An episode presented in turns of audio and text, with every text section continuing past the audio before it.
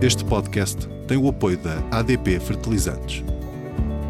Bem-vindos ao Agricultar, o podcast de conversas sobre agricultura. Eu sou a Isabel Martins da Vida Rural e o meu convidado de hoje é o jovem agricultor Luís Caetano. Olá, Luís. Olá, Isabel. Viva! Luís tem uma história particularmente peculiar. O, o Luís é filho de um matemático que entra na agricultura e que vai fazendo o seu percurso no sentido de testar algumas coisas. Quando elas não correm bem, desiste, como bom matemático que é, de fazer as contas, não é? Cresce com este, com este background, não é? De um, de um pai matemático muito virado para a agricultura, por gosto. Como é que o Luís vivencia isto e como é que decide ser agricultor? Sim, de facto, não, não é um percurso, diria eu, uh, habitual. Uh, normal, diria eu, na minha geração, as pessoas já terem uma formação muitas vezes diferente de, de, de, da agricultura. Eu até diria que é mais comum o contrário, se caso o meu pai fosse engenheiro agrónomo e eu fosse, por exemplo, matemático, mas aqui é mais, é mais engraçado. De facto, o meu pai tirou matemática e, a dada altura, como pessoa que faz contas, virou-se para a agricultura. Começou da forma tradicional, quando comprou a quinta, começou com o que já existia, que era a produção de leite. Muito rapidamente fez contas, percebeu que não era rentável fazer a produção de leite naquele momento. Passou a fazer só produção de carne. Estamos a falar de uma exploração em Vila do Conde, não é? Em Vila do Conde, correto, esqueci-me de, de, de situar. Uma exploração em Vila do Conde que ele comprou quando... Quando vivia no Porto, precisamente vivia no centro do Porto, que não é muito comum na, na, no Norte viver-se na cidade e ter uma exploração, uh, ele optou por isso, fez as contas, lá está, entendeu que era um bom investimento imobiliário e começou a fazer, foi, passou a viver lá e passou a ter essas dores de, de quem trabalha no campo, começou a fazer contas e percebeu rapidamente que não era, a agricultura não era tão bonita, tão romântica, tão romântica economicamente falando. Então foi evoluindo e muito rapidamente acabou com os animais e passou só a fazer telecilagem. Fez mais uma vez contas e disse, isto afinal não é assim tão bom. Ou pelo menos ele ia aproveitando o bom e, e quando, quando o mercado perdia, ele mudava rapidamente. Até que optou por, por, por colocar, fazer uma grande exploração, à época, de kiwis, que eram seis hectares. Essa já não se podia arrepender rapidamente, porque o, estamos a falar de investimentos sempre com paybacks acima dos sete, oito anos. Portanto, não podemos mudar. E uma cultura permanente, não dá para no final do ano dizer afinal não quero, não é? Afinal não quero ou não gosto. E nessa altura estava o kiwi a entrar, era uma cultura ainda muito recente no país, não é? Foi quando começaram os grandes investimentos em pomares de kiwi. Sim, na altura, inclusivamente, o kiwi era a preços muito, muito interessantes. Daí que meia dúzia de produtores começaram assim com algumas áreas, o meu pai arriscou um bocadinho mais em área e daí para a frente foi, foi, foi crescendo o mercado e amadurecendo. No caso dele, com as normais dores de crescimento, conseguiu implementar-se e ter sucesso com aqueles seis hectares. Claro que não era o sucesso do plano de negócios que ele fez na altura, mas porque, simplesmente porque os preços desceram bastante face ao que era, ao que era inicial. Matemática tem destas coisas, Matemática não é? Matemática tem destas coisas, porque no fundo o que ele fazia... Ele já na altura fazia uma agricultura de precisão, essencialmente de gestão, porque ele tinha tudo apontado e já fazia contas. A diferença é que hoje em dia fazemos tudo com tablets, ele fazia numa agenda. Uh, não era no Excel, mas era numa agenda, tu, lápis e caneta, e conseguia fazer tudo na mesma. Daí para a frente uh, foi evoluindo, foi também otimizando a empresa, uh, colocou, na altura também optou por uma questão de não quis dar o salto para uma empresa grande, então optou por outra, outra área de oito hectares, colocar em Limoeiros, pela questão da dificuldade de conseguir água para a exploração toda, e pela questão de dividir uh, o risco. risco e ainda dividir a infraestrutura uh, e mão de obra. Porque, para não ter os mesmos picos de, de trabalho. Uns anos depois, eu formei-me, estamos a falar de dois mil e oito. Formou-se em agronomia, portanto, se o logo queria ser agricultor, é isso? Não. Precisamente ao contrário. Foi obrigado. eu, eu disse, eu, não, eu, eu não, não quero ser engenheiro agrónomo.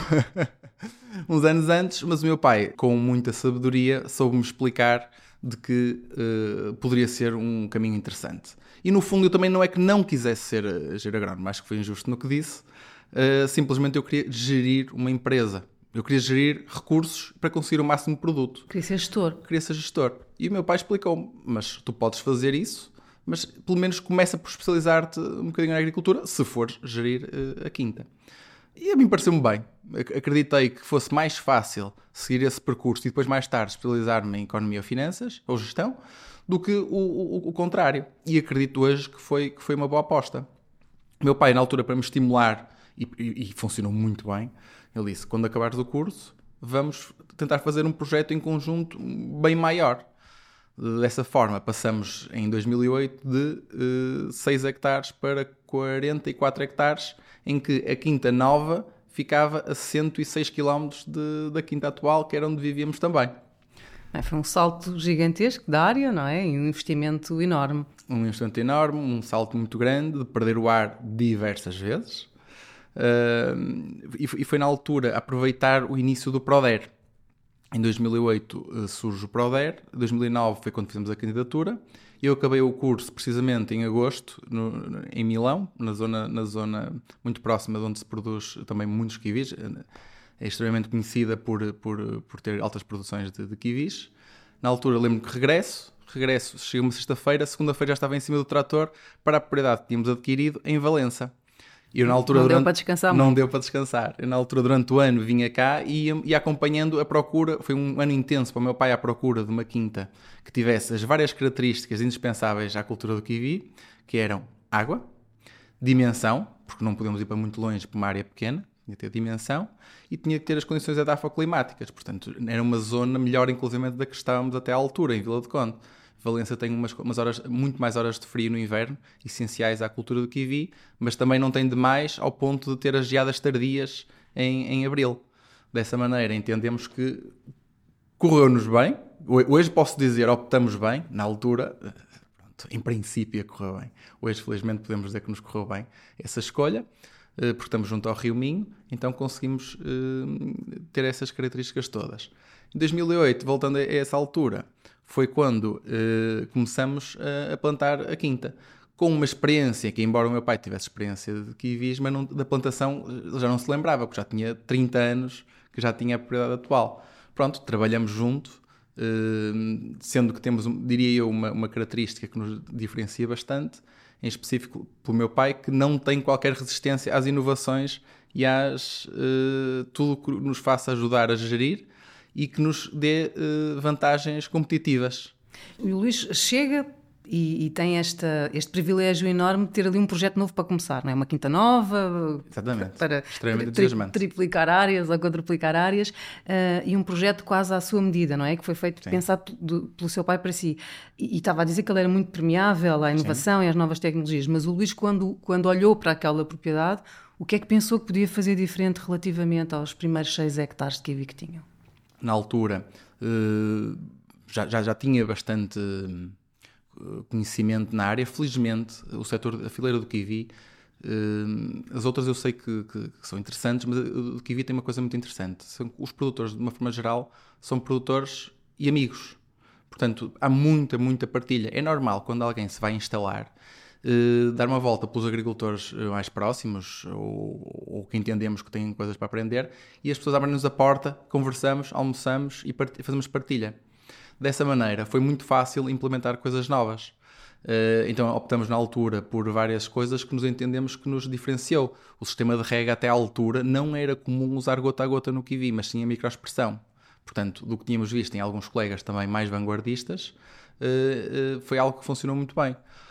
A cobertura de plástico por cima da rega, de forma a evitar o herbicida e uh, a crescer ervas daninhas junto à planta, também foi o que entendemos hoje por extremamente interessante e uma vantagem competitiva. Portanto, começaram logo por poder de raiz implementar alguma, algumas técnicas mais avançadas e até mais sustentáveis, não é? E mais sustentáveis, Porque sim. mais eficientes na utilização da água e dos, e dos herbicidas e tudo isso, não é? Portanto, teve essa, teve essa vantagem.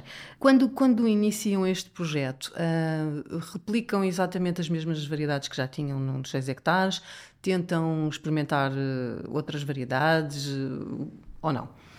Sim, as variedades... Ai, foi... que suspiro! As variedades... Merece suspiro, porque já, já, já, já nos fez... Já, já me tirou especificamente a mim, especialmente a mim, muitas, muitas horas de sono. As variedades, entendemos na altura que éramos muito mais espertos que os outros. Tanto eu como o meu pai, dissemos, não, se toda a gente usa, o, na altura, o Hayward, que era noventa e nove vírgula nove por cento da implementação do mercado a nível mundial, seja na, na, na produção, seja nas vendas, nós sempre, não, vamos fazer aqui uma coisa diferente porque uh, entendemos que, que, que fazia sentido. E hoje eu acho que optaria pelo mesmo, porque fazia sentido. Com o crescimento que nós fizemos, se conseguíssemos ter variedades com uh, colheitas precoces, ia nos facilitar muito mais e ia nos tirar peso aos custos, aos custos de mão de obra, essencialmente. Portanto, além de poder chegar a mercados que de outra maneira o kiwi do hemisfério norte não está disponível, por exemplo, em setembro, normalmente está disponível normalmente em novembro. Ora, ao termos as variedades precoces, permitindo-nos chegar ao mercado em alturas que não seria comum e poderia ser uma vantagem economicamente vantajosa. Acontece que colocamos uma, uma, uma variedade precoce em cada quinta e depois eh, grande parte eh, foi o, uma variedade chamada Érica. Essa variedade, pronto, é uma subvariedade do Hayward, não é completamente uma inovação, mas é uma variedade mais bonita, mais longa, talvez menos ácida, Uh, com menos segundas categorias, portanto há menos desperdício, há mais aproveitamento, uh, e foi mais ou menos dessa forma que nós, que nós, nós tentamos. Portanto... É aí que vem o suspiro. Não correu bem, é isso? Não correu bem. Felizmente há uma que correu muito bem, que mais uma vez felizmente foi a que nós optamos pela maior área, que era a Érica, também foi a que foi menos inovadora, embora foi um, um, um tiro muito certeiro. Agora, todas as outras falharam. E quando eu digo falharam, não foi uma vez. Foi. Nós tentamos as variedades e correu mal. O que é que fizemos a seguir a correr mal? Plantaram um bocado de Érica ou Hayward. Dissemos, não, vamos experimentar mais uma vez variedades novas, porque aqui esta é que vai ser. E então tentamos uh, uma variedade grega em Vila do Conde. Não correu bem. Viram-se gregos, como costuma dizer. Pois. E depois... Mais uma vez, tentamos a variedade amarela em Valença, neste caso um Enza Gold, que, mais uma vez, não correu bem. Essa então, é que, depois foi interessante, foi quanto mais inventámos, pior corria. Está-lhe a chamar interessante porque é uma pessoa otimista, não é? Sim, e para quem vê de fora, para quem vê de fora, esta certeza tem imensa piada. foi, foi, no amarelo faz, acho que havia muito mercado, faz todo sentido, continua a dizer que faz sentido investir em kiwi amarelo, mas qual variedade? Não é fácil com, com... Mas não correu bem porquê, Luís? O, o, não foi produtivo? Uh, não, não teve mercado para escoar? O, o que é que não correu bem? O kiwi, de uma forma geral, o que nos dá uma vantagem competitiva a nível mundial é que há poucas áreas com as condições edafoclimáticas interessantes para sermos competitivos, seja em quantidade e qualidade. Se estamos a falar de uma pequena percentagem do mundo que tem essa capacidade, eu diria que uma variedade amarela é, se calhar... um quarto ainda dessa área. E se calhar a, a localização das nossas quintas não é ideal, pelo menos para a variedade que nós tentamos. Além disso, eh, ao contrário das variedades verdes, no amarelo há bastante diferença no sabor e características eh, de conservação do, do, do, do kiwi amarelo. Portanto, o consumidor está habituado às vezes a um padrão que não se consegue replicar noutras variedades. A variedade mais comum e mais eh, consumida no, no, no cliente final, acaba por ser o Sun Gold, que é uma variedade neozelandesa, com royalties neozelandeses, que só deixam plantar quem os neozelandeses entendem. Por sua vez, não permitiu em Portugal avançar com essa variedade. Tudo o que são variedades que se tenta eh, plantar cá, ou por exemplo em Espanha, são eh, variedades que não são aquela variedade que o consumidor está habituado e, portanto, nota-se, ou o consumidor muitas vezes nota eh, a diferença. Não quero estar assim injusto para mais nenhuma variedade, mas de facto há uma muito bem implementada que é o Sun Gold, que é, que é neozelandesa. Que é o mercado que valoriza, não é? Exatamente. Certo. Luís, portanto, há aqui um test and learn, não é? Sim. Que, que é também... Muito duro, já fazer parênteses, é que, é que no kiwi, mais uma vez, eu repito que tem oito anos para ter um, um payback, quer dizer que tudo que seja experiências até chegar ao oitavo ano, em especial, vamos dividir em duas partes, até ao quarto ano, que é enquanto não produz, estamos a enterrar dinheiro, enterrar dinheiro, enterrar dinheiro, sempre com o sonho, não, isto um dia vai dar. Essa é a parte mais dura e depois tem a segunda parte mais dura, que é ir amortizando o investimento até conseguir amortizar o investimento. Então, o que é que aqui foi complicado? Foi que todos esses testes que nos correram mal, ou a maior parte, foram nesses primeiros quatro anos, que foi extremamente duro. E, e já suspirei muito mais vezes do que hoje e torna-se extremamente desafiante e levou-nos bastante uh, uh, ao limite, eu diria. Ao limite. Eu ia dizer, não queria ficar-se mal, mas sim, levou-nos muito ao limite, uh, uh, ao limite da nossa paciência e de resiliência. Resiliência, que é a palavra da moda na agricultura, levou-nos muito ao limite da resiliência. Mas sobreviveram, não é? E cresceram e robusteceram, que, que é o importante, e vamos lá tirar a, a, também a, o positivo dessa aprendizagem, não é? Porque isso fez-vos depois seguir seguramente outros caminhos que, que permitiram a consolidação da, da empresa. Luísa, aqui no meio deste processo há também aqui uma coisa que foi inovadora, uh, que teve a ver com o vosso processo também de, de uma transição tecnológica, não é? Portanto, de repente o Luís também é muito apaixonado por estas questões da, da tecnologia e da agricultura de precisão, e é quando vocês também encontram um parceiro para poder uh, testar alguma tecnologia de precisão na, nas vossas explorações, que fez toda a diferença também na forma de gestão. Exatamente. Nós tentamos logo em dois mil e oito, dois mil e nove começar com alguma diferenciação na parte tecnológica, como por exemplo tentamos colocar sondas de umidade de solo, porque entendemos que seria que a teoria fazia sentido. Vamos colocar sondas de umidade de solo em três níveis de, de, de profundidade para conseguirmos deitar água só que precisamos, não só pela poupança de água, mas também dos, dos, dos adubos. De alguma maneira, sendo que a maior parte dos adubos vão, vão, vão junto com a fertirrega, vão junto com a água, portanto, sendo a fertirrega, faz com que, se nós não desperdiçarmos água, não desperdiçamos adubo. Essa é a teoria. A prática foi que as sondas de umidade de solo não tinham um software adequado, o próprio hardware não era assim tão bom, então foi um falhanço completo, mais dinheiro desperdiçado, mais uma vez naqueles primeiros quatro anos extremamente duros que não pode haver falhanços. Uns anos depois, talvez no final desses quatro anos, que nós estávamos completamente apertados. Posso fazer aqui um, um, um... andar um bocadinho para trás e explicar que quando nós começamos, eu e o meu pai constituímos a KiwiMill, fomos ao banco, alavancamos muito, quando eu digo muito, talvez oitenta por cento. Quer dizer que todos os erros pagam-se extremamente caro, porque estamos a aumentar o bolo dos juros, estamos a aumentar o, o, o problema. Portanto, o que era um payback de oito anos deixou de o ser, passou a ser para nove, depois passou a ser para dez, Uh, portanto atrasou toda a viabilidade deste, deste, deste, deste projeto, que inclusivamente pode ainda deixar de ser viável. Enquanto esses quatro anos não, não se provarem frutíferos, não, não há qualquer garantia de sucesso. Isso fez, diria que também nos marcou, também pela positiva, no sentido de que nos obrigou a ser extremamente eficientes na gestão de recursos. Uh, a missão da KiwiMill sempre foi Uh, otimização de recursos para o máximo de produto. Essa é a nossa missão para com a sociedade, para com a sustentabilidade, no sentido de uh, nós temos que alimentar muita gente com o mínimo de recurso. Esse, esse é, é, o, é o objetivo principal. É aí que a nossa gestão tem que ser o mais eficiente possível. A procura da, da, da, das tecnologias é essencialmente para podermos medir algo que a olho nu, ou com as ferramentas que temos atualmente, não conseguimos. Uh, daí o, o, o, a expressão do medir para gerir. É muito difícil se não tivermos ferramentas ou equipamento uh, à medida. Mais tarde, quando mais uma vez estávamos uh, extremamente interessados em, em conseguir uh, uh, fazer uma medição melhor do, dos nossos recursos, tivemos a sorte, a seguir à crise que tivemos há dez anos, tivemos a sorte de uma empresa, neste caso específico, a WiseCrop, que nos procurou à procura de desafios, e era só isso que nós precisávamos. Alguém com, com, com, que nos tenta solucionar os, os nossos problemas e desafios, nós eh, juntamos-nos e, de alguma maneira, criamos uma série de soluções que entendemos como, como sendo muito diferenciadoras.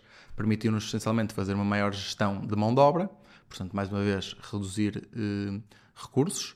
Dessa, dessa forma, sendo que a mão de obra são quarenta por cento dos nossos recursos, de, de alguma maneira, nós conseguimos eh, ser mais eficientes e conseguirmos ser mais competitivos.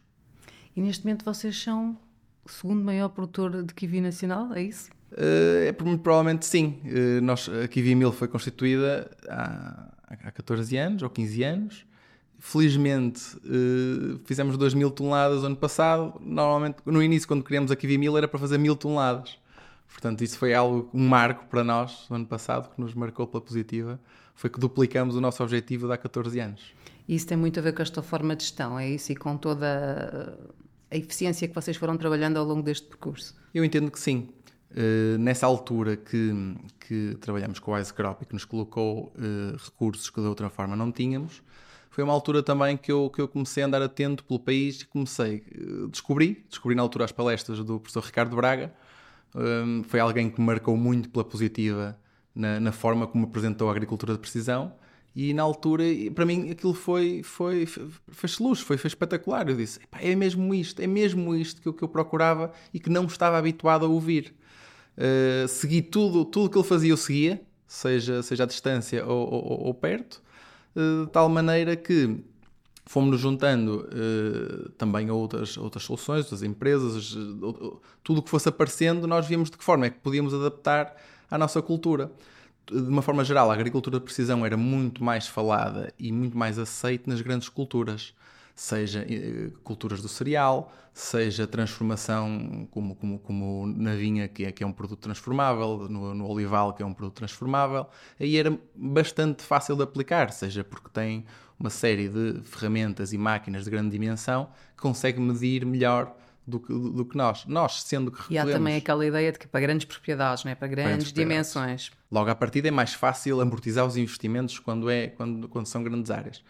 Mas também, uma coisa fabulosa que o, que o professor Ricardo Braga explicou extremamente bem foi: não é preciso muitas vezes dinheiro, ou muito dinheiro, para aplicar a agricultura de precisão. A agricultura de precisão pode ser simplesmente pegar numa folha, papel e lápis e começar a apontar coisas e, e, e diferenciar e fazer certas contagens. Uh, nós temos duas situações em que entendo que fazemos agricultura de precisão e não temos tecnologia. Uma é contagem de gomos. Nós contamos, as, temos zonas de amostragem ao longo da quinta e andamos a contar as varas que deixamos, o número de olhos que deixamos, os olhos que rebentam, os olhos que frutificam, uh, uh, uh, da, dos, dos gomos quais é que passam a flor e depois quantas flores passam de flor a fruto. Tem que arranjar uma máquina para fazer isso? Sim. A trabalhar incrível, horas a fazer isso. Horas, horas. Da pessoa mais importante, que é a manager de, de cada, o manager de cada quinta, perde tempo a fazer isso. Portanto, porque é que tem que ser ele? Porque tem que ser um trabalho extremamente criterioso, mas é algo que não é glamouroso como quando se fala numa máquina que vai colher tudo sozinho. É algo que se faz tudo à mão. Isso para mim é agricultura de precisão.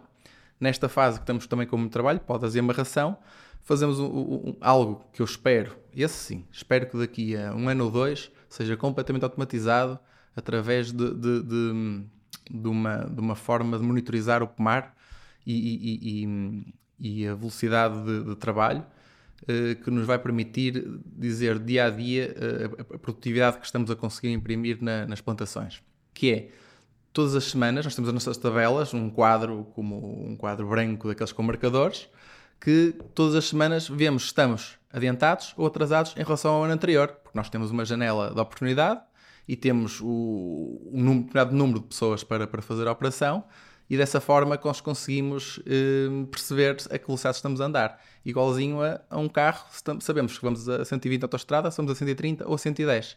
Então temos ali as nossas, as nossas marcadores verde e vermelho, que nos vai colocar e vai assinalar se estamos melhor ou pior. Ainda não temos ferramenta, mas vamos ter. Eu espero que sim, eu espero daqui a dois anos, quando falar consigo, ter um robô para lhe contar os gomos e, e a questão da floração, que eu estou horrorizada com isso que me está a dizer. Uh, mas enfim, esta tecnologia, to, toda a, a tecnologia para, para ajudar os agricultores neste, nesta caminhada da precisão também está a evoluir muito rapidamente. Sim.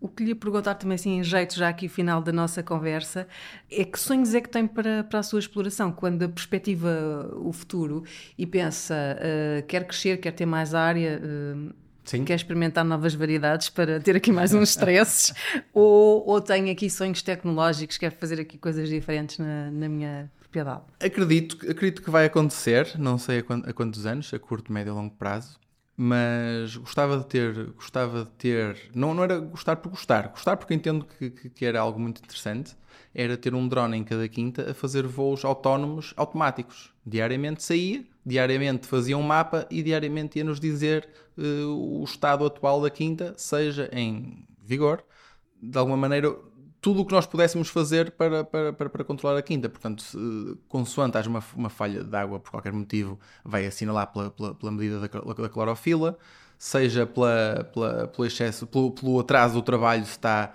de alguma maneira a condenar muito o, a qualidade da fruta ou não, porque nós deixarmos que a planta cresça demais, se não a controlarmos, de alguma maneira vai, vai, vai perder a qualidade da fruta. Uh, algo por aí seria uh, muito, muito interessante. Espero que seja a curto prazo. Sei que comercialmente ainda não é possível, porque os custos são muito caros de cada mapa que, que, que o drone faz, mas acredito que possa ser o, o caminho. E se fizer a contagem também, isso era perfeito, também, não é? Também, também. Tal como, como fazem na, um. na, vinha, na vinha, já tem uma coisa que era, acho que era o VinBot. Uh, gostava muito que fizessem uma coisa desse género. No fundo, o drone será para fazer um bocado isso, que é um robô que vai andar uh, por todas as entrelinhas a fazer um mapa, um esquema de, atual da, da nossa plantação. E é assim que tem que ser, não é? Deixar depois o, o trabalho de gestão e, e criativo e importante para os humanos e claro. Aquilo que é, que é portanto, maquinal para as máquinas, não é? Essa, é essa evolução a última, que esperamos. A última experiência que, que, mais uma vez, mas desta vez fomos obrigados, uh, há três anos para submeter um projeto. Os únicos projetos que estavam abertos eram os de modo de produção biológica, portanto temos dois hectares que foram plantados nessa altura e... por essas questões, nós fizemos em modo biológico. A gestão também nesse modo de produção. Tudo o resto é convencional? Tudo o resto é convencional, fazendo claramente o disclaimer de que a cultura convencional do kiwi já é muito próximo do biológico. Certo, uh, não é uma cultura muito exigente a nível de fitofármacos, nem correto, nada disso. Correto, sim, praticamente sim. Não tem fitofármacos. Uh, vamos daqui, espero daqui a um, a um, um ano ou dois já, já conseguir fazer uma comparação.